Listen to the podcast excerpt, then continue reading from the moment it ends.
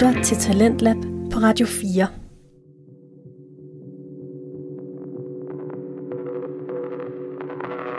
Velkommen til anden time af Talentlab her på Radio 4.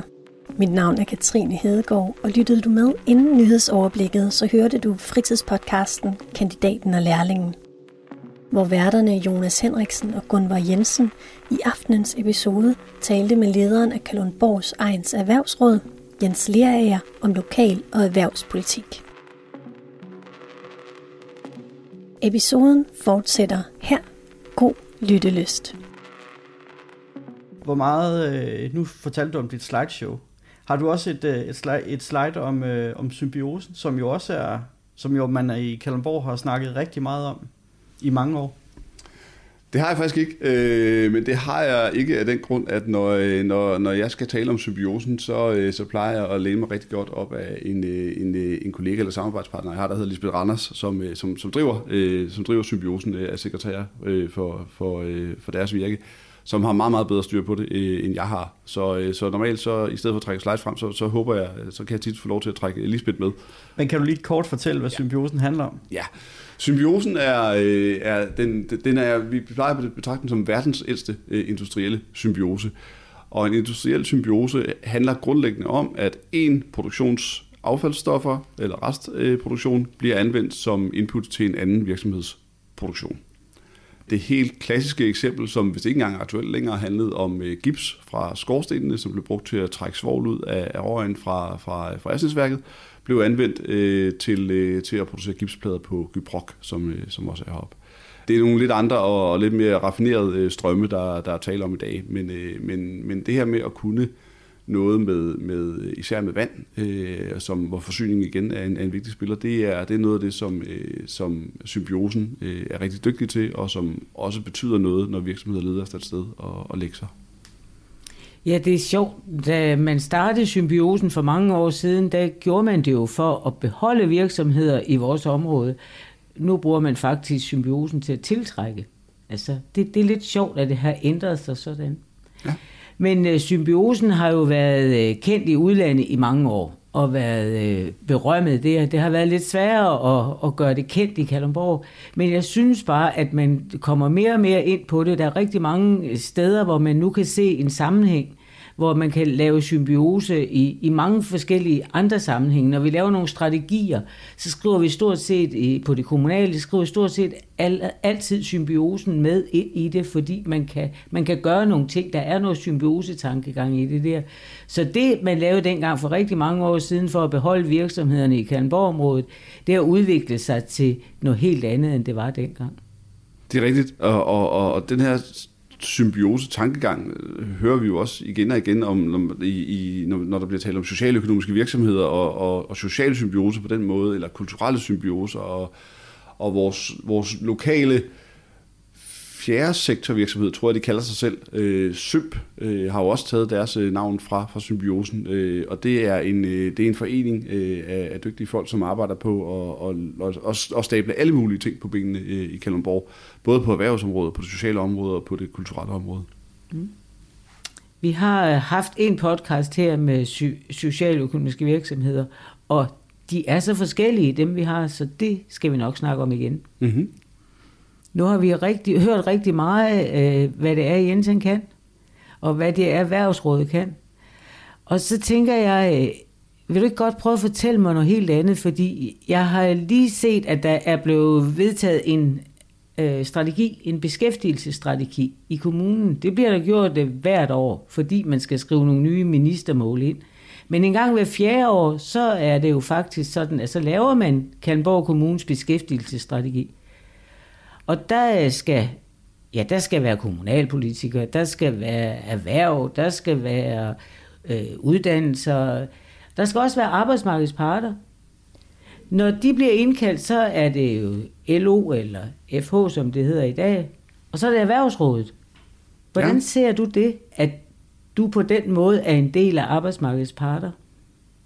Jeg regner ikke til daglig mig selv som en af arbejdsmarkedets parter. Nej, netop ikke. Min, øh, I min bestyrelse har vi historisk haft øh, en... Øh, vi, min bestyrelse består af 11 personer, Og, øh, og, og vi har historisk haft øh, tre udpeget. Vi har øh, borgmesteren, nej undskyld, fire udpeget. Øh, borgmesteren øh, sidder der øh, som, øh, som fast medlem, og så udpeger byrådet en, og det vil typisk være oppositionslederen, det er i det her tilfælde der er dig, Gummer, der sidder der i, i den rolle. Og så har øh, henholdsvis arbejdsgiver og arbejdstager side haft en, øh, haft en, en, en fast plads. Det blev ændret for relativt nylig, øh, og det skyldes i virkeligheden, at arbejdsgivers øh, side reorganiserede sig på Sjælland, så, så det, det, det, det, i praksis blev det en mærkelig ordning. Øh, så nu har vi faktisk kun øh, arbejdstagers side øh, siden som, som, som fast udpeget. Jeg synes bestemt, at erhvervsrådet er relevant at tage med ind i en drøftelse omkring øh, en beskæftigelsespolitik, eller en beskæftigelsesstrategi i hvert fald. Men om vi er en del af arbejdsmarkedets parter, det har jeg ikke tænkt os selv som. Jeg tror, I bliver betragtet sådan. Ja. Men det er meget spændende, fordi det er, når du sidder der som øh, erhvervschef og skal udtale dig på den måde der, så er det et bredt felt, du repræsenterer. Meget. Ja. Men det er spændende. Og så her til sidst, Jens. Øh, hvis du skal se... Øh, lad os sige, at du sidder på, på i den samme stol øh, om fem år. Hvad er der så sket øh, på de næste fem år, hvis øh, du skulle have en, øh, en ønskeseddel? Så er den udvikling, som er i gang nu, i virkeligheden langt hen ad vejen bare fortsat. Fordi vi er inde i en rigtig, rigtig god gænge øh, i Kalundborg. Der er, der, er nogle, øh, der er nogle rigtig, rigtig gode vinde, som blæser, som, øh, som, som vi skal holde fast i. Så hvad er det? Mere, mere... Ja, godt. Jamen, det, handler, det handler jo blandt andet det her om vores... vores der har været rigtig stort held til at opbygge øh, Øh, det, vi kalder for, for biotekbyen. Vi har jo sådan en hashtag biotekbyen, som, som, som er de her sådan, øh, procesindustrier og biotekindustrier og, og deres underleverandører og koblingen af dem. Øh, og ikke mindst de uddannelser, som vi har fået haft held til at tiltrække. Det sker der rigtig, rigtig meget på. Øh, vi bliver, bliver mere og mere tydelige både øh, i Danmark og i resten af verden med det, faktisk. Og det, øh, det skal endelig fortsætte, fordi det er en rigtig fornuftig satsning. En anden rigtig fornuftig satsning, det er satsningen på Kalundborg som uddannelsesby. Både fordi øh, der er noget rigtig god værdi i, at, øh, at en by kan beholde sine unge, øh, eller i hvert fald tilbyde sine unge at, at kunne uddanne sig, eller øh, sende dem ud og lade dem komme tilbage igen for den sags skyld og uddanne sig. Det må de heller gerne. Øh, Øh, men, men det her med at satse på vores område som et uddannelsesområde, og, og nu, det, det gælder ikke Kalundborg, det gælder, det gælder i virkeligheden hele Nordvestjylland. Holbæk er også i gang med nogle, med nogle rigtig spændende ting, og om man, om man studerer i Holbæk eller i Kalundborg, eller i også, det er sådan set et fedt. Men der skal være et uddannelsestilbud til de unge fra, fra vores hjørne af, af, af Sjælland, og et uddannelsestilbud, som allerhelst skal matche det erhvervsudbud, der er også. Og der har vi også nået rigtig langt, og er, er, er kommet, øh, kommet virkelig godt i gang med det. Det holder vi endelig fast i. Og så en relativt ny øh, satsning fra vores side, i hvert fald fra Erhvervsrådet, det er det her med at få kigget på bymidterne. Og, øh, og der er jeg igen tilbage i det her med noget efter kl. 16, altså det, oplevelsesdelen. Jeg tror, vi er nødt til at blive stærkere på oplevelsesindustrien og på oplevelseserhverv øh, i det hele taget, fordi det er en nødvendig øh, forudsætning for at understøtte bosætning. Og, øh, og der har vi et stykke arbejde at gøre. Øh, vi har kastet os over det i det små med vores begrænsede kræfter, men igen, når man kan det her med, øh, og, eller når vi er så heldige, at vi, vi agerer i et område, hvor, hvor samarbejdet er, er normen frem på undtagelsen, så er jeg sikker på, at vi nok skal nå i mål med det. Så hvordan ser bymidter ud om fem år, når du har været i gang? De ser anderledes ud. De ser anderledes ud. Øh, det er nogle andre tilbud, der er der, øh, eller ikke kun, men det er også nogle andre tilbud og nogle andre aktiviteter, øh, der er der. Jeg vil tro, at de detaljbutikker, der er der i dag, dem, der er gode til at være på nettet, for det første, dem, der er gode til at, øh, at, at, at koble købsoplevelsen med nogle oplevelser, dem, der er gode til at bygge et community, altså et fællesskab eller en klub eller noget andet op omkring deres butik, tror jeg stadigvæk er der. Dem, der ikke lykkes med det, tror jeg får det rigtig, rigtig svært. Så tror jeg, at der flytter nogle andre aktører ind. Jeg tror, der flytter nogle, øh, nogle, nogle midlertidige aktører ind. Altså, vi kender altså på opbutikker og så videre, men det kan også være foreninger, der er en periode er til stede i bymidten, eller kommunen, øh, som, øh, som er, er til stede i bymidten med, med flere af deres aktiviteter. Og, og så vil der helt sikkert også være flere øh, restauranter, caféer og den slags ting. Øh, men en bymidte, der er mere præget af varierende åbningstider, øh, varierende udbud og varierende aktører.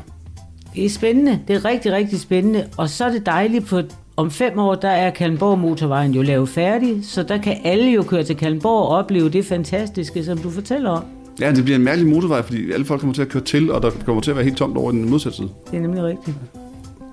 Gun, var, var det et øh, løfte for dig, at du har sørget for, at motorvejen den er her om fem år? Nej, men jeg har kæmpet for det her i mange år, måske 30 år, og det må jo lykkes på et tidspunkt. Ja, Vi er tættere på, end vi nogensinde har været. Men der mangler et lille stykke, og det er vigtigt, at vi får det. jamen det er det. Jens, jeg vil sige tusind tak, fordi du, øh, fordi du kiggede forbi. Tak fordi jeg måtte. Det var, øh, det var spændende at prøve. Det var min første podcast øh, nogensinde. Jamen, jeg håber ikke, øh, det har skræmt dig alt for meget. Overhovedet ikke. Tværtimod. det er godt. Jeg håber, vi må invitere dig øh, en anden gang. Det er jo utrolig spændende, det du laver, og, og vi glæder os meget til at, at følge øh, dit arbejde. Det vil jeg meget gerne. Jeg synes, det er spændende også, det jeg laver, og jeg kan rigtig godt lide at få lov til at fortælle om det. Så tak for muligheden. Og Gunvar, det var øh, sidste podcast inden jul. Det var det nemlig. Og nu er det jo, vi er nået dertil, hvor vi gerne må sige rigtig, glæ- rigtig meget glædelig jul. Ja. Ja. Også til dig, Skrubsak. tak, og i lige måde. Glædelig jul, Jens. Glædelig jul. Jeg har glædelig jul til alle vores lyttere. Det siger vi. Ja. Vi ses til nytår. Ja, det gør vi. Hej. Hej.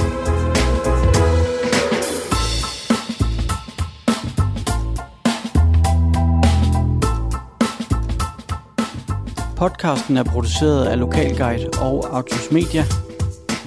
Find mere information om podcasten på k og l.dk.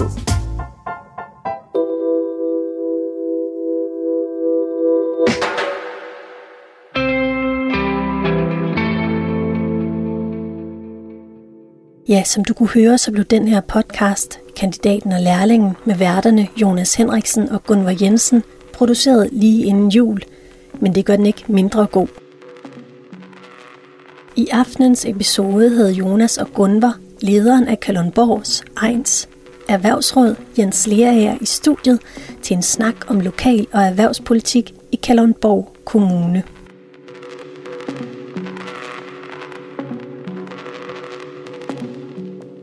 Du lytter til Talentlab her på Radio 4. Mit navn er Katrine Hedegaard, og nu skal vi til noget helt andet. Nu kan du nemlig komme med ind i en ung kvindes tanker. Katrine Rosenqvist er vært på podcasten Selvklæde. Og i dag vil hun tale om vigtigheden af at vælge sine kampe med omhu. Podcasten kommer her.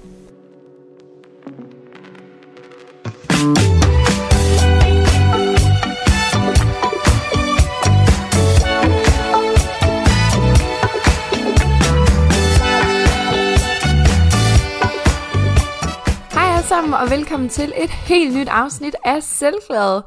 I dag så synes jeg egentlig, at der er rimelig meget på agendaen. Jeg glæder mig til at snakke med jer lidt om at vælge sine kampe med omhu. Jeg har haft rimelig mange kampe her i 2020, øh, og hele mit liv generelt, men, men især her i 2020 har jeg reflekteret rigtig meget over det her med, øh, hvad er værd at kæmpe over, og hvad skal man lade ligge. Men inden vi går alt for godt i gang, så kan jeg rigtig, rigtig godt tænke mig at opfordre jer til lige at gå ind og like min Instagram, der hedder Selvglad Podcast. Der er I altid velkommen til at skrive en besked, og så kan I også følge lidt med derinde i, hvad der sker, hvilke projekter jeg har osv. osv. Den er lidt stille nu, fordi den er jo ligesom øh, ny, men i takt med, at der kommer flere til, så vil der jo ske mere og mere. Øh, og så må I selvfølgelig også altid gerne skrive til min mail. Den hedder selvgladpodcast.outlook.dk Og der kan I altså skrive, hvis I har nogle emneidéer, eller hvis I har et dilemma, I godt kunne tænke jer, at jeg tog op.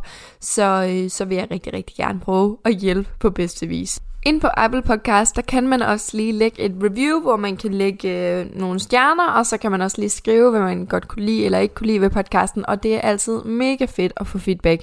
Så det må I virkelig, virkelig gerne gøre, hvis I lige har to minutter, I kan øh, smide derover af. Det vil, det vil betyde mega, mega meget for mig.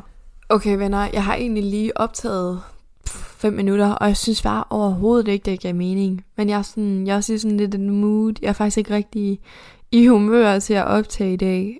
Det bliver bare nødt til, fordi jeg skal ting og sager ind til onsdag, som jo er den dag podcast kommer op.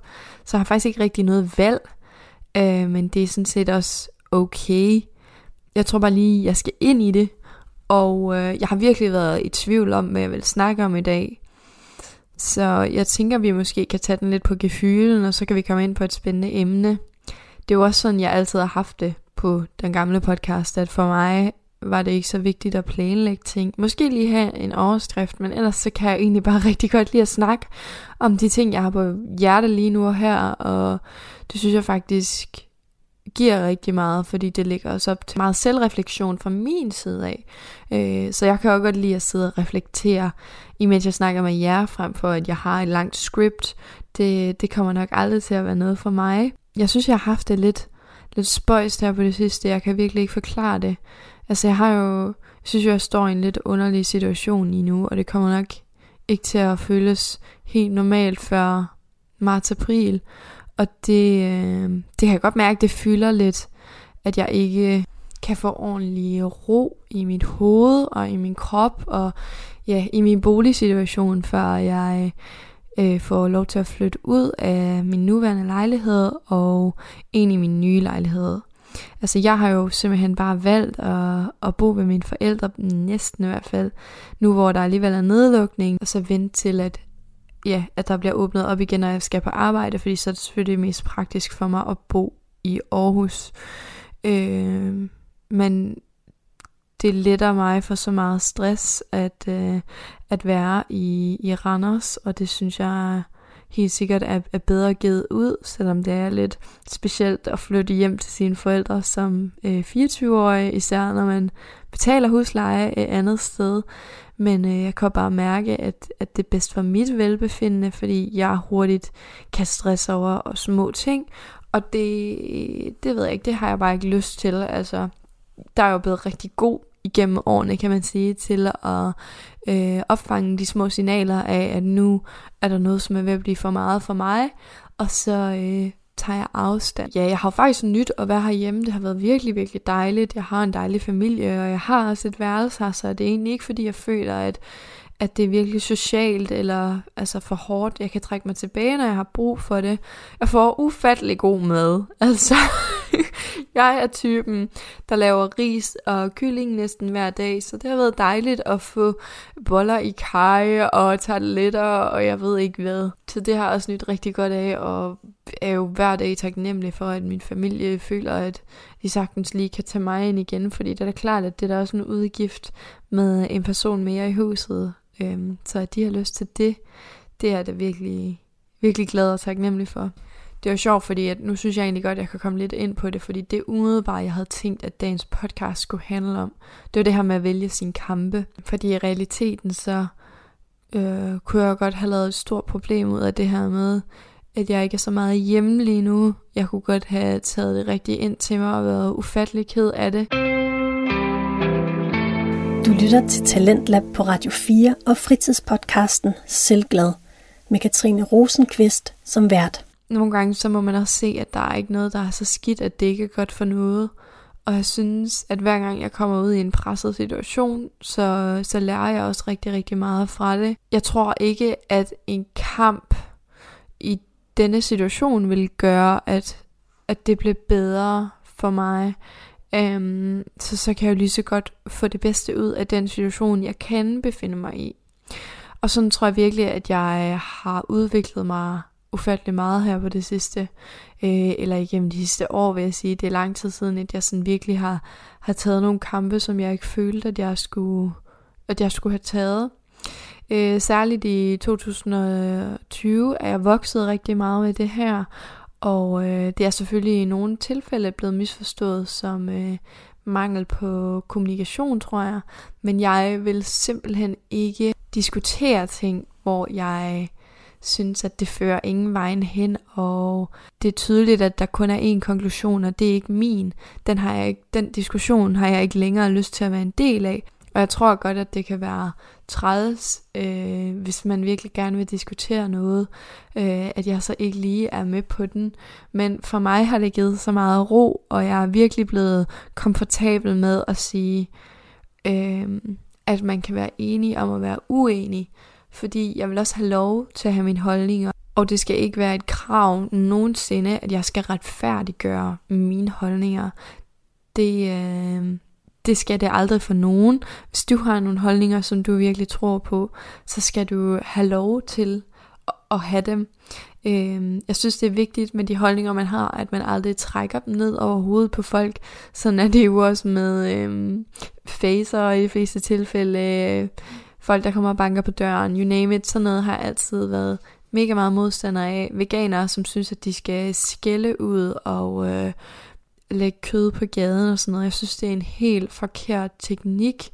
Øhm, det er jo bare min, igen min personlige holdning. Andre mennesker behøver ikke at have det sådan. Øhm, så derfor kan jeg meget hurtigt øh, lukke af, hvis jeg kan fornemme, at det er den slags øh, debat, der bliver lagt op til, fordi sådan noget vil jeg faktisk overhovedet ikke bruge min tid på længere. Jeg øh, har ikke behov for heller, at andre folk har den samme holdning som mig. Det kan jeg mærke på mange punkter, også på øh, arbejde og Øhm, der er det selvfølgelig ret, at man har den samme arbejdsgang, men man vil jo altid have nogen, man måske ikke ser øje til øje med på den måde. Man har nogle forskellige holdninger. Det kan jeg både mærke på arbejde, i mit sociale liv og øh, i mine nære relationer. Og det synes jeg egentlig bare giver meget ro at nå til, fordi jeg tror, eller jeg kan ved, at da det var, da det betød mere for mig, der var det jo utroligt stressende, fordi mm, jeg tror aldrig, jeg har følt, at andre folk skulle have den samme holdning som mig. Jeg tror mere, jeg har følt, at jeg skulle have den samme holdning som andre. Og hvis jeg ikke havde den, øh, så var jeg bare ikke god nok. Øh, og det har jo bragt utrolig meget stress i mit liv, tror jeg, fordi at mm, jeg jo har haft mange andre holdninger, men hvor ved jeg også bare, når jeg tænker tilbage, at mange ting, jeg har sagt, har været, fordi jeg har hørt andre sige det, og fået god ros for det, og så mm, taget ved lære på den måde, og det er jo helt forkert, at jeg ikke øh, har råderet over min egen øh, stemme, så at sige. Altså det har jeg jo, fordi jeg har jo selv valgt det, kan man sige, valgt at tage andres holdninger, men jeg har bare ikke følt, at der var plads til min, og det har jo været på grund af dårlig selvtillid, og jeg ved ikke hvad. Så jeg tror også, det er derfor, jeg er blevet så stærk nu, øh, hvor jeg kan mærke, at der er plads til mine, fordi nu trænger de også til at komme frem, og så vil jeg også holde ved dem. Og jeg synes især, når holdninger er øh, følelsesmæssige, altså, så er det jo bare et stort fedt punktum om bagved, fordi alle har ret til sine følelser, og øh, så kan vi godt snakke om, hvad der vil være mest hensigtsmæssigt at føle, men man kan aldrig sige, at nogens følelser ikke har plads, eller har ret, eller er ikke er korrekte. Selvfølgelig må de være der. Og så kan man jo arbejde på at få nogle mere hensigtsmæssige følelser, men, men de følelser, man føler, de er der for en, for en grund. Jeg tror også noget, jeg øver mig rigtig meget på nu, i forhold til følelsesmæssige holdninger, og så acceptere de dårlige følelser. Egentlig fordi, at jeg føler mig ufattelig glad nu, og øh, det har jeg gjort lige siden jeg kom af min medicin. Men jeg tror, jeg har fået skabt en eller anden form for angst for at blive syg igen, for at blive deprimeret igen. Øhm, så hvis jeg bliver ked af det, eller øh, trist, så tror jeg, at jeg bliver rigtig, rigtig bekymret for mig selv hurtigt, hvor at jeg måske lige skal lære at acceptere, at at folk, som ikke er deprimerede, og folk, som ikke har angst, stadig kan føle sig triste og fortvivlede og lidt ængstelige og ja, ked af det i et mere normalt omfang. Men det er svært at forholde sig til, og også fordi det jo er et signal, man kender som noget, der er skidt. Og nu skal jeg egentlig se det som et signal for noget, der er helt okay. Og for eksempel i går, der øh, blev jeg ret trist, øh, fordi jeg lige var hjemme og hente nogle ting, og det påvirkede mig bare lidt. Øh, og så var det, ja, det var svært for mig at acceptere, og jeg kunne mærke, at jeg trådte hurtigt tilbage i de gamle trygge rammer, som for eksempel, at når så ville jeg bare sove. Øh, så jeg var egentlig ikke træt, men så blev jeg bare psykisk udmattet af den her kederlighed, og vælger bare at tage en lur, en dyb lur, som jeg ellers ikke rigtig har taget ved det sidste, fordi jeg har ikke behov for det. Øhm, og ja, ender bare med at have den der underlige følelse, kender I det, når man har sovet virkelig længe, og så man vågner op og tænker, hvilket år er det her? og så øhm, ved jeg ikke lige, hvordan jeg skal forholde mig til det, fordi jeg føler, at nu har jeg nogle af de der følelser i kroppen, som jeg har haft før, og det bryder mig ikke om, og ja, men jeg synes egentlig, at jeg endte med at finde ro i det, fordi jeg så mit strikketøj frem, sad lidt og hyggede mig, og jeg fik løbet en tur, kom ud og fik noget frisk luft. Jeg var hos min familie, det var rart, og jeg fik øh, vendt de her følelser, ikke ved at fjerne dem, men acceptere, at de må godt være der. Øh, og så bare forsøge at skabe de bedste rammer for mig selv, til trods for, at jeg lige befandt mig i den situation. Lytter til Talentlab på Radio 4 og fritidspodcasten Selvglad med Katrine Rosenqvist som vært. Nu ved jeg jo, at I alle sammen har bedt mig snakke rigtig meget om ja, datinghistorier og sådan noget, så jeg tænkte egentlig godt, at vi kunne bringe det lidt her ind over, fordi især sådan noget med at vælge sine kampe og have sine holdninger og sådan noget, det tror jeg også har været et problem for mig i dating. Øhm, især når jeg har datet nogen lidt længere varende. Og øh, ja, fordi jeg har, jeg har nok været god til øh, tidligere ikke helt at sige min mening. Øh, sige en mening, som jeg tænkte, at de nok ville blive glade for, eller snakke lidt efter munden, tror jeg. Øh, lige indtil, at jeg har lært dem tilpas nok godt at kende til, at okay, nu føler jeg godt, at jeg kan sige, hvad jeg vil. Øh, og hvis det så ikke er gået, så mm, tænkt, at det var fordi, at jeg var mig selv, eller sådan noget. Det tror jeg godt, mange kan kende. Det er lidt sådan en dum spiral, fordi man skal jo være sig selv fra start, men det er skisme svært i sådan noget dating race, hvor man bare gerne vil vise sit bedste jeg, og så måske lidt glemmer, at det der sådan er ens bedste, er i realiteten ikke helt ens selv. Fordi jeg tror, det har været sådan lidt ubevidst for mig. Jeg føler jo ikke, at jeg har siddet og været sådan, hov, nu må jeg heller lige sige det her, men det synes jeg egentlig ikke helt. Øh, det har egentlig bare været at sige noget for at få en fed reaktion, og så har jeg ikke lige tænkt mere over, at var det egentlig overhovedet noget, jeg oprigtigt mente. Det er mere sådan noget, man måske lige reflekterer over bagefter. Øh, det skulle jeg måske ikke have sagt, fordi at jeg kan jo ikke lige pludselig ændre et, at det kan faktisk ikke lige alligevel, eller sådan noget, hvis I kan følge mig. Der tror jeg, at jeg har været lidt en pleaser måske, på, det, på den front. øhm, ikke at, øh, nej, det er fint. Øh, lidt en pleaser på den, det punkt. Og ja, jeg har egentlig været, jeg har egentlig været lidt sted over for mænd, sådan, jeg har, ja, taget rigtig mange dumme kampe. Jeg kan huske med min første kæreste på øh, efterskolen, altså der diskuterede jeg med ham hele tiden. Men det var jo, det var jo ikke for at ret. Det er fordi, der er også nogle mennesker, som bare ikke gider at diskutere, hvor jeg måske er nødt til nu. Der var han allerede på derværende tidspunkt. Og så, øh, fordi jeg havde brug for det element, så provokerede jeg ham helt vildt. Altså helt derud for sådan at få en, øh, reaktion, hvor det jo altid så endte i sådan en kæmpe eksplosion, fordi man bare er blevet provokeret med 120 timer, så ville jeg skulle også blive virkelig gal, hvis der var en, der gjorde det mig. Altså virkelig, lige på det punkt, der har jeg virkelig behandlet ham pænt. Øh, det, øh, ja, det håndterede han godt, må man sige.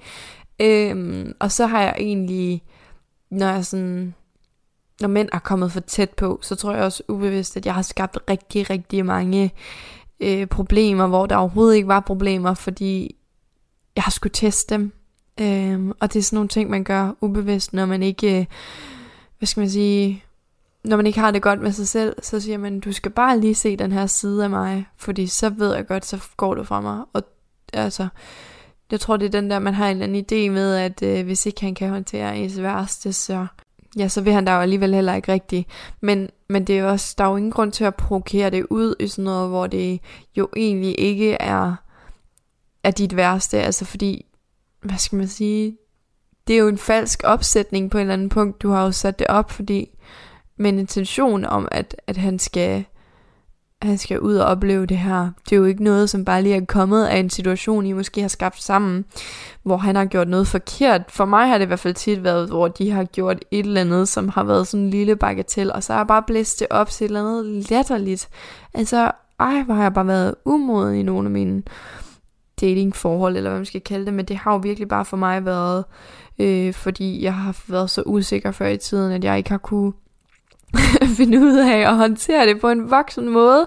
Og det er jo virkelig det, det er. Jeg har virkelig ikke kunne finde, til, altså finde ud af at håndtere det på en ordentlig og hensigtsmæssig måde. Det har virkelig været sådan, nu skal du bare se, hvad du går ind til, for det ved du ikke.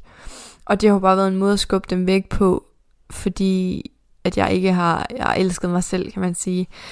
Nu vil jeg sige, at jeg er meget straight og øh, upfront, og kan man ikke... Øh, kan man ikke lide, hvad man ser, så behøver man ikke kigge på det. Altså, øh, jeg er meget ærlig, åben og 100% mig selv, og jeg tror, det er det, der har gjort det til en succes. Og jeg vil også sige, at sådan, at have den udstråling har også været en kæmpe succes. fordi der er godt nok... Øhm, ej, det, det lyder også øh, selvglad at sige, men det er jo selvglad det her. Øhm, der er mange mænd, som begyndte at skrive til mig, og sådan mænd fra fortiden og sådan noget også, virkelig især, som begyndte at skrive til mig, da jeg ligesom begyndte at udstråle den her lykke, øh, her efter jeg stoppede på mine piller især, hvor man bare kunne se, at jeg var helt igennem glad, hvilet i mig selv, ærlig, åben, øh, strålede, og ja, rigtig mange, der har fortalt mig, at jeg ligesom har fået lys i øjnene igen. Og det fangede bare alle, føler jeg. Altså, ikke alle. We know, der har været et par stykker efterhånden, men det fangede rigtig, rigtig mange, som lige pludselig så, okay, øh, hun blomstrede da godt nok. Det var ret vanvittigt, og det var egentlig også lidt svært at håndtere, fordi det var sådan et, jeg jo, en blanding af at føle, at man er den samme, men man ved også godt, at man er absolut ikke den samme, for det var jeg jo ikke. Øh, hvor de måske bare har kunne se, at nu var alle mine øh, gode kvaliteter fremme, og de kvaliteter, som der måske har været lidt en struggle, eller kvaliteter, kan vi kalde dem det? Der er jo ikke noget, der er så skidt, at det ikke er godt for noget. Men i hvert fald alle mine øhm, andre egenskaber, der ikke har været så gode, de var ligesom fadet lidt væk, tror jeg. Det kunne man fornemme øhm, på en eller anden måde. Så det gav mig bare vildt meget opmærksomhed. Men det sjove var også, at nu hvor jeg så fik den, så havde jeg på ingen måde brug for dem, så de blev også bare afvist, eller øh, så har jeg måske haft en lidt mere venlig, øh, eller venskabelig tilgang til det. Øh, fordi grunden til, at jeg var så lykkelig, var måske i realiteten, fordi jeg netop havde nok i mig selv, og så havde jeg heller ikke behov for de her mænd, og heller ikke behov for at tale dem efter munden, og nogle af dem vidste jeg jo godt, at jeg igennem vores forhold havde talt efter munden, så vi ville jo ingen, på ingen måde passe sammen. Men det ved de mænd jo ikke, øh, så man kan jo godt forstå, at de opsøger mig igen, kan man sige. Måske er det i realiteten også, fordi at jeg ikke har magtet de her kampe og så sådan noget, øh, at jeg har holdt mig til mig selv og haft nok i mig selv, fordi man kan jo heller ikke komme udenom, at der kan komme sådan, sådan noget, når man ses med nogen, og det gør der jo også i venskaber, og det er jo også rigtig hårdt, når det kommer.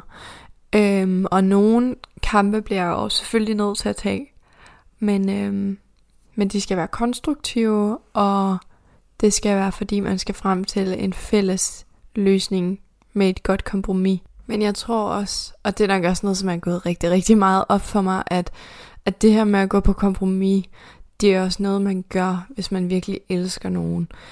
Øhm, nu synes jeg, at jeg igennem 2020 har haft rigtig mange diskussioner også, øh, hvor at der ikke har været noget ønske om kompromis, og øh, hvis der ikke er det, så er det ikke rigtig nogle diskussioner, jeg er villig til at at fortsætte med, og øh, jeg synes heller ikke rigtigt, at det bidrager med noget, for jeg synes ikke rigtigt, at det sådan, som sådan bliver en, en debat, så, så bliver det jo bare en, en monolog om at høre min holdning, og det er sådan, vi gør det.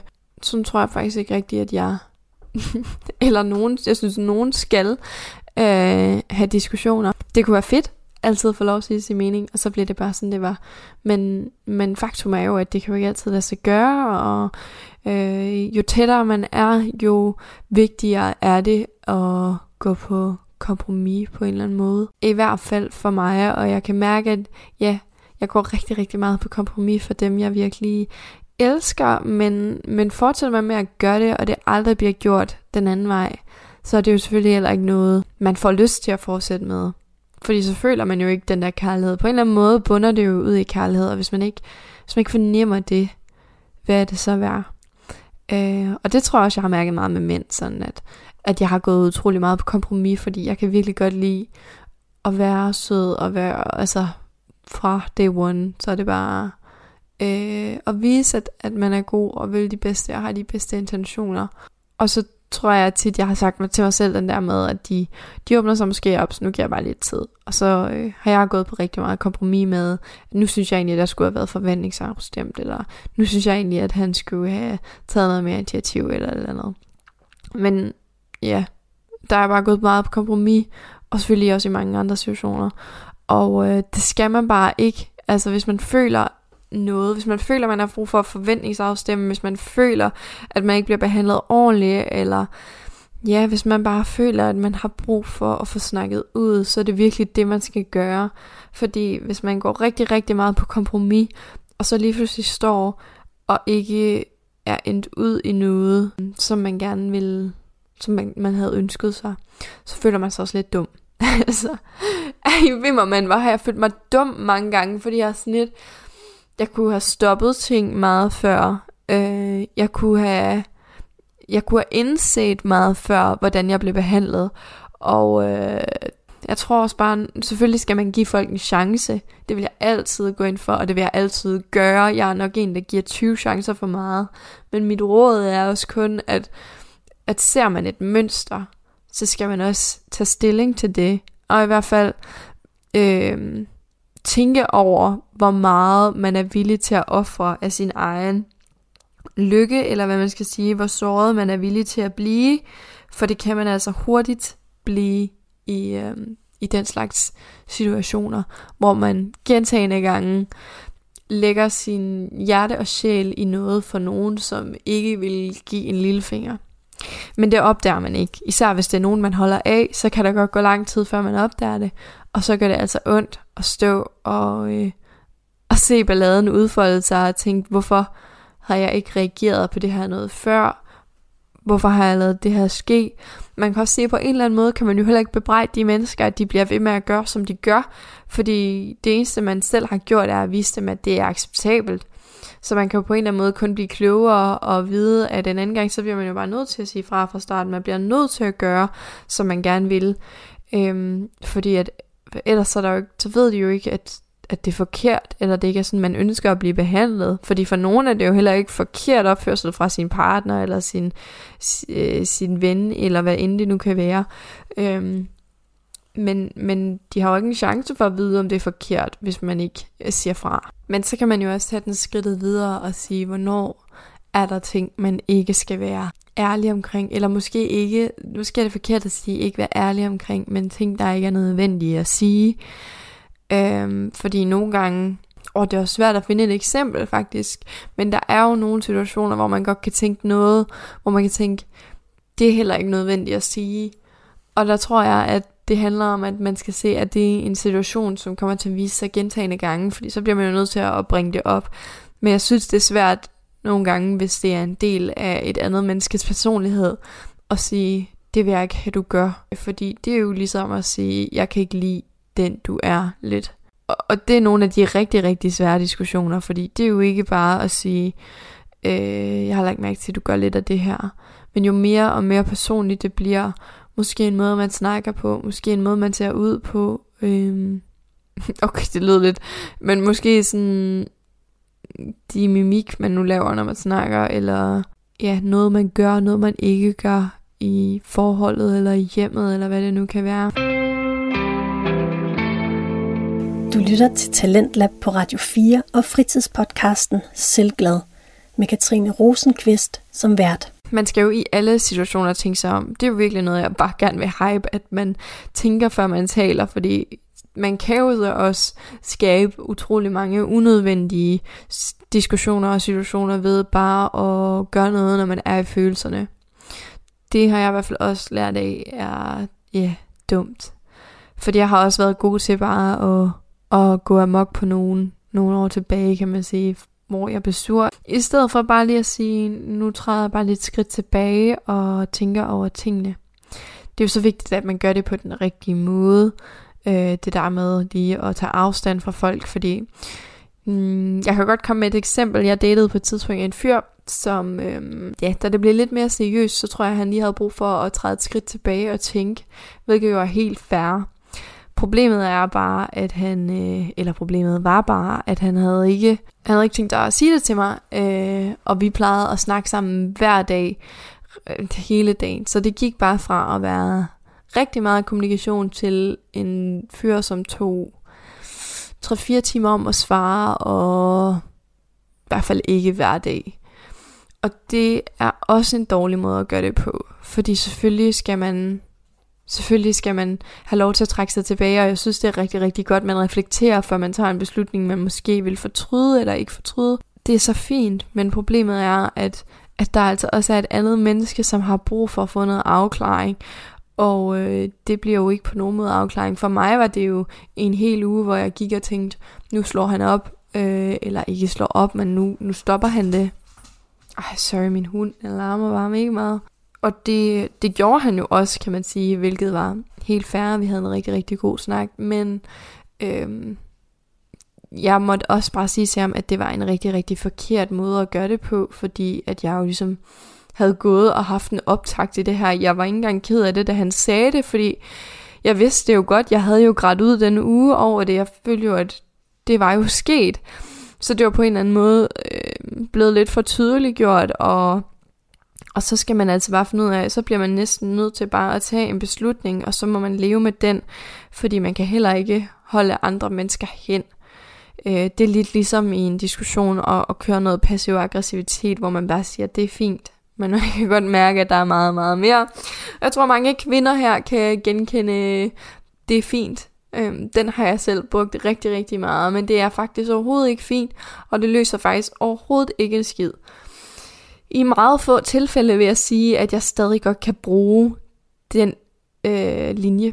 Og det kan godt virke lidt skørt. Hvorfor i alverden skal man øh, bruge den linje? Men jeg synes nogle gange, at mænd de kan være så simple, øh, at det er for meget. Hvor jeg tænker, det her, det bliver han bare nødt til selv at være klar over, og selv indse, at han har gjort forkert. så, så nogle gange, så, så synes jeg, at jeg bruger den som en form for læringsredskab. Fordi man kan heller ikke, jeg gider heller ikke at skære alting ud i pap. Hvis så virkelig er sket noget, hvor jeg tænker, ej, det burde han også godt selv kunne se. Og der skal man altså virkelig også tænke over, er det noget, de selv kunne se? For det er altså ikke alle mænd, der kan det, og sådan er det bare. Men jeg tror måske, jeg vil mere tydeliggøre, frem for at sige det fint, så tror jeg måske, jeg vil mere tydeliggøre, at jeg er blevet lidt såret, men stadig lægge op til, at han ligesom må øh, kunne forstå, hvorfor jeg er blevet såret i den her situation. Hvis jeg vrøvler i den her episode, så er jeg virkelig ked af det. Jeg synes bare, det er svært at holde noget tråd, når man også sådan virkelig er blue. Og det er jeg bare i dag. Og det er også okay. Det er så også det, jeg skal sige til mig selv i dag. Det er okay, at jeg ikke har en mega nice dag, og mit strikketøj ikke gider at fungere, og øh, at jeg bare er irriteret fra situationen i går, og der er så mange lorte ting lige nu. Altså kender jeg ikke det? At der bare mange ting, der irriterer, men alligevel så burde de ikke irritere. Jeg burde være taknemmelig, for jeg har et mega godt liv, og jeg har det virkelig godt lige nu. Jeg har det som blommen i et æg, så hvordan kan jeg være bekendt og sidde her og klage eller være sur? Altså, nogle gange så føler jeg bare heller ikke, at jeg er berettiget til at have de følelser, og selvfølgelig er man altid berettiget til sine følelser, men jeg synes ikke, at jeg har nok at basere dem på. Kender I det? Og det er jo så her, hvis vi skal binde den tilbage, så kan vi jo sige, at det er jo så her, at jeg skulle på, gå på en eller anden form for kompromis med mig selv, og sige, hey, det er okay, du har det ked af det, men nu prøver vi at få det bedste ud af det, fordi, mm, hvad skal jeg sige, på en eller anden måde sige til mig selv, at det er heller ikke så nice, at jeg øh, spilder tiden på at være sur ved, over ting, jeg ikke kan gøre noget ved, for det kan jeg jo ikke. Øh, jeg kan gøre noget ved mit strikketøj, og det kan jeg jo så prøve at være positiv omkring på, at jeg kan gøre det igen, og forsøge at gøre det bedre, og det er okay. Ah, men ja, lige så svært som det kan være at gå på kompromis med andre, lige så svært kan det være at gå på kompromis med sig selv. Og det er svært, og det er skide irriterende, og det er svært, når man gerne vil være perfekt. Fordi jeg er på ingen måde perfekt. Altså, jeg har virkelig været den her 12-tals pige, og efter min spiseforstyrrelse og depressionen og det hele, så dykkede det bare og det er jo klart, altså min hukommelse er jo en hullet si, når det kommer til sådan noget, øh, ja, udenadslærer og sådan noget, takket være depressionen, så øh, jeg tror simpelthen bare, at der er blevet et så meget hukommelse væk på den front. Men det skal man jo acceptere. Og det tror jeg egentlig også, jeg har. Men, men det er bare skide irriterende, når man så gang på gang ikke lige kan få lov til at udvide, udvise sit fulde potentiale, fordi man ja, har en hullet sigehukommelse og bare ikke er god nok og skal have at vide, at man ikke er god nok. Jeg hader at få at vide, at jeg ikke er god nok. Jeg hader at få at vide, at jeg er dum. Øh, og selvfølgelig får jeg jo ikke direkte at vide, at jeg er dum, men jeg kan jo godt få at vide, at der er mangler. Øh, og på den måde kan jeg jo så selv overanalysere det til en konklusion, hvor jeg kan sige, at jeg er bare hammerdum. Så selvom jeg kan sidde her og sige, at jeg har det godt, og jeg hviler i mig selv, og jeg er et andet menneske, så har jeg sgu da stadig skide svært nogle gange. Nu begynder jeg godt nok at bande meget, men det er fordi, jeg er så frustreret. Øh, fordi jeg føler også lidt, nu er jeg allerede på vej til at spille en hel dag på at være irriteret, og jeg vil virkelig gerne lave en god podcast, og så sidder jeg alligevel og tænker, at måske bliver den også i realiteten rigtig, rigtig god, fordi den er så reel. Øh, men det kan jo også være lidt, at den er noget rod, for det føler jeg allerede. Men jeg har også haft en negativ attitude fra start, så det er jo også klart, at jeg føler, at den er rodet, der ikke giver nogen mening. Jeg har selv været med til at skabe den her energi, jeg sidder og, og snakker i lige nu, og det er da voldsomt irriterende, at jeg ikke bare lige kan lave om på den. Øh, men jeg kan jo prøve at acceptere den, og øh, snakke lidt videre om, hvad filen det nu lige skal være. Jeg har hele tiden haft en idé om, at mine episoder skal være omkring 45 minutter, men jeg gider jo heller ikke at sidde og skabe kvantitet ud af, af hvad der kunne have været kvalitet. Øh, så jeg tror lige, jeg skal fundere, om jeg synes, der kunne være en god afrunding til det her. Nu trækker vi den tilbage til helt der, hvor vi startede, og siger, at det her det er jo en kamp med mig selv. Det er jo en kamp, jeg ikke burde vælge. Øhm, hvorfor jeg synes, at jeg skal vælge den, det kan jeg ikke helt forstå. Jeg tror bare, at i dag er det rigtig, rigtig svært for mig ikke at være negativ. Øhm, jeg kan mærke, at da min mor hun gik her for lidt tid siden, der var jeg mm, meget stille og irriteret. Og hvis der kommer nogen hjem snart, så kommer jeg også til at være meget irriteret. Og jeg hader det. Øhm, så jeg skal også vurdere, om jeg har lyst til at sende den her energi videre. For det har jeg da ikke. Øh, jeg har aldrig lyst til at, at bringe det videre til nogen. Det er jo nok noget af det værste, der er ved den her slags. At når man er sur, så hvis man bare bærer den der negative energi, så er det bare så nemt at sende det videre til den næste, som så kan gå og være skide sur. Og det var faktisk bare på grund af mig, men så kommer jeg lige til at sige et eller andet. Øhm, og det er, jo ikke, det er jo ikke cool på nogen måde. Men jeg tror også bare, at det er en læringsproces at vælge de her kampe, for det er nemt at sige, øh, vælg din kampe med omhu. Men øh, og at sige, at man vil gøre det, men handlingen er altid meget, meget sværere. Og selvfølgelig er det også det her med at finde balancen mellem at acceptere de følelser, der er der, øh, men samtidig ikke lade dem overskygge alt det andet gode, der foregår, og ikke lade dem påvirke alle de andre dejlige mennesker, som er glade, der går rundt omkring der. Ja, jeg tror bare, det, åh, jeg sidder også bare, ved I hvad, jeg sidder og kigger ud af et vindue, hvor der bare er regn og sort, og jeg ved, at jeg snart skal ud og gå tur med hunden, og hmm, jeg synes bare, vinteren er setting til at være i dårlig humør. Det kan jo være, det bare mig. Altså, jeg har altid været sådan lidt vinterdeprimeret. Jeg har sådan en... Øh, et ur med sådan solopgang og sådan noget. Fordi at det gør mig sådan lidt glad. Sådan en lyst happy lampe hedder det. Jeg har faktisk også øh, gået solarie lidt. Hvilket jeg ved er en big no-no, og det er det også. Jeg sidder absolut ikke her og promoverer sol. Jeg synes ikke, man skal gå i det. Jeg er jo klar over de konsekvenser, der kommer, og det øh, er jo så bare på mig. Hvis der skulle ske noget, så kan jeg jo så være bagklog. Øh, men jeg har taget et informeret valg, og det er min beslutning, men jeg synes selvfølgelig ikke, der er nogen, der skal gøre det. Og jeg vil ikke sidde her og sige, at de skal gøre det, fordi det synes jeg, det synes jeg ikke, nej. Øh, men det har hjulpet mig rigtig meget til sådan lige at komme over vinteren. Og nu er de jo så lukket på grund af corona, så nu er der jo så ingen sol til mig. Må man tage noget D-vitamin, og øh, ja, det ved jeg ikke, tænde en masse lamper. Det er godt nok skidt. Jeg tror også bare, at nogle gange skal vi acceptere, at vi kan ikke ændre på de situationer, vi er i, og det er jo også i det øjeblik, man accepterer, at man har det, som man har det, at øh, man faktisk som regel får det bedre. Fordi det, følelserne bliver kun værre, når de ikke får plads. Sådan er det. Det er jo ligesom folk, som ikke øh, kan finde ud af at være ked af det. Altså tit så er de jo rigtig meget vrede inde i sig, fordi at de bare gemmer den der følelse væk. Og alle følelser har brug for at komme ud.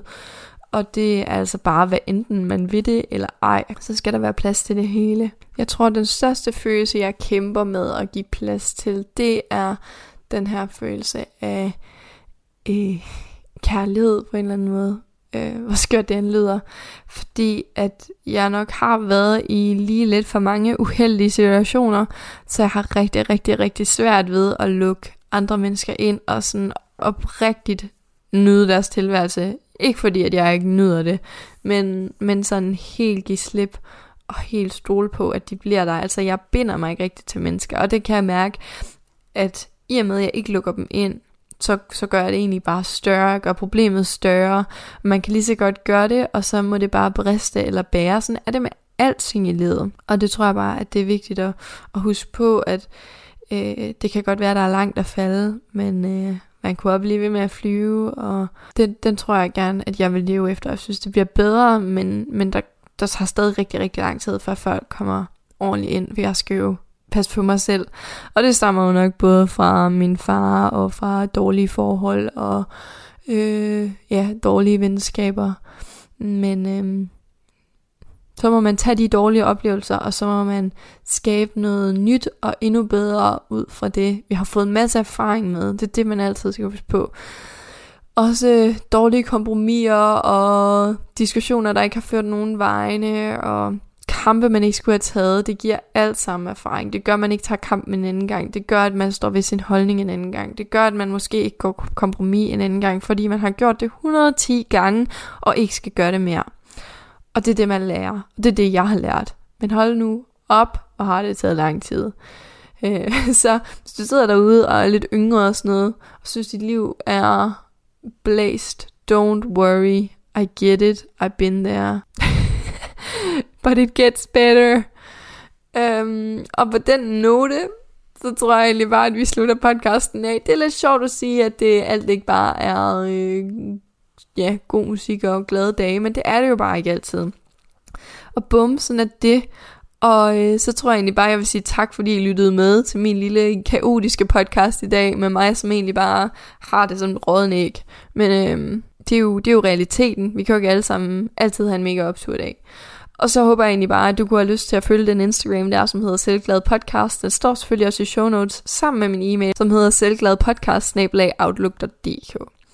og øh, du kan jo selvfølgelig også følge min almindelige Instagram, der hedder Katrine Rosenqvist. Øh, der kan du følge lidt mere med i, i mit eget liv, og ikke bare lige podcastens liv, så at sige.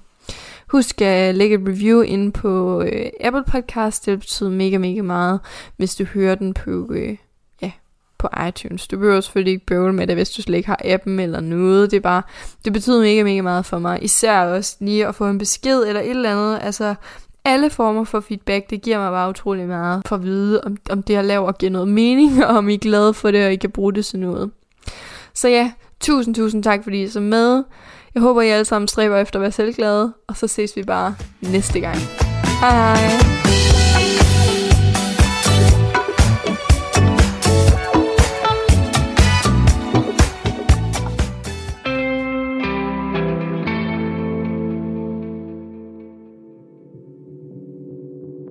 Du lytter til Talentlab her på Radio 4, et podcast-laboratorium, hvor vi giver ordet til passionerede fritidspodcaster med noget på hjerte.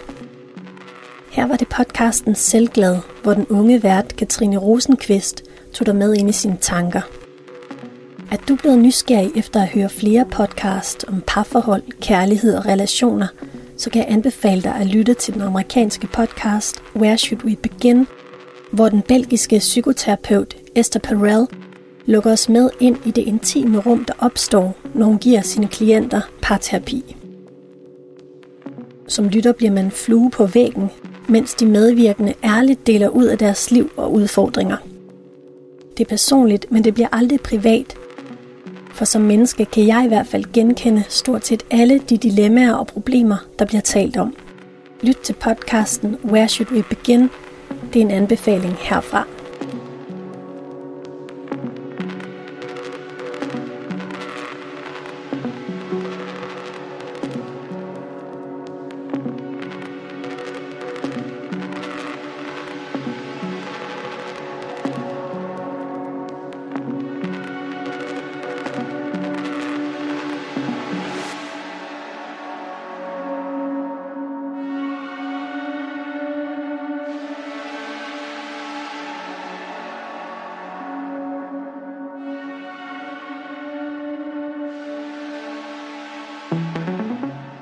Nærmer klokken sig midnat, og jeg vil til at runde af.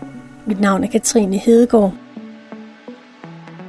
Tak til Katrine Rosenqvist, der leverede et afsnit af sin fritidspodcast Selvglad, og tak til dig, fordi du lyttede med. Nu giver jeg ordet videre til nattevagten.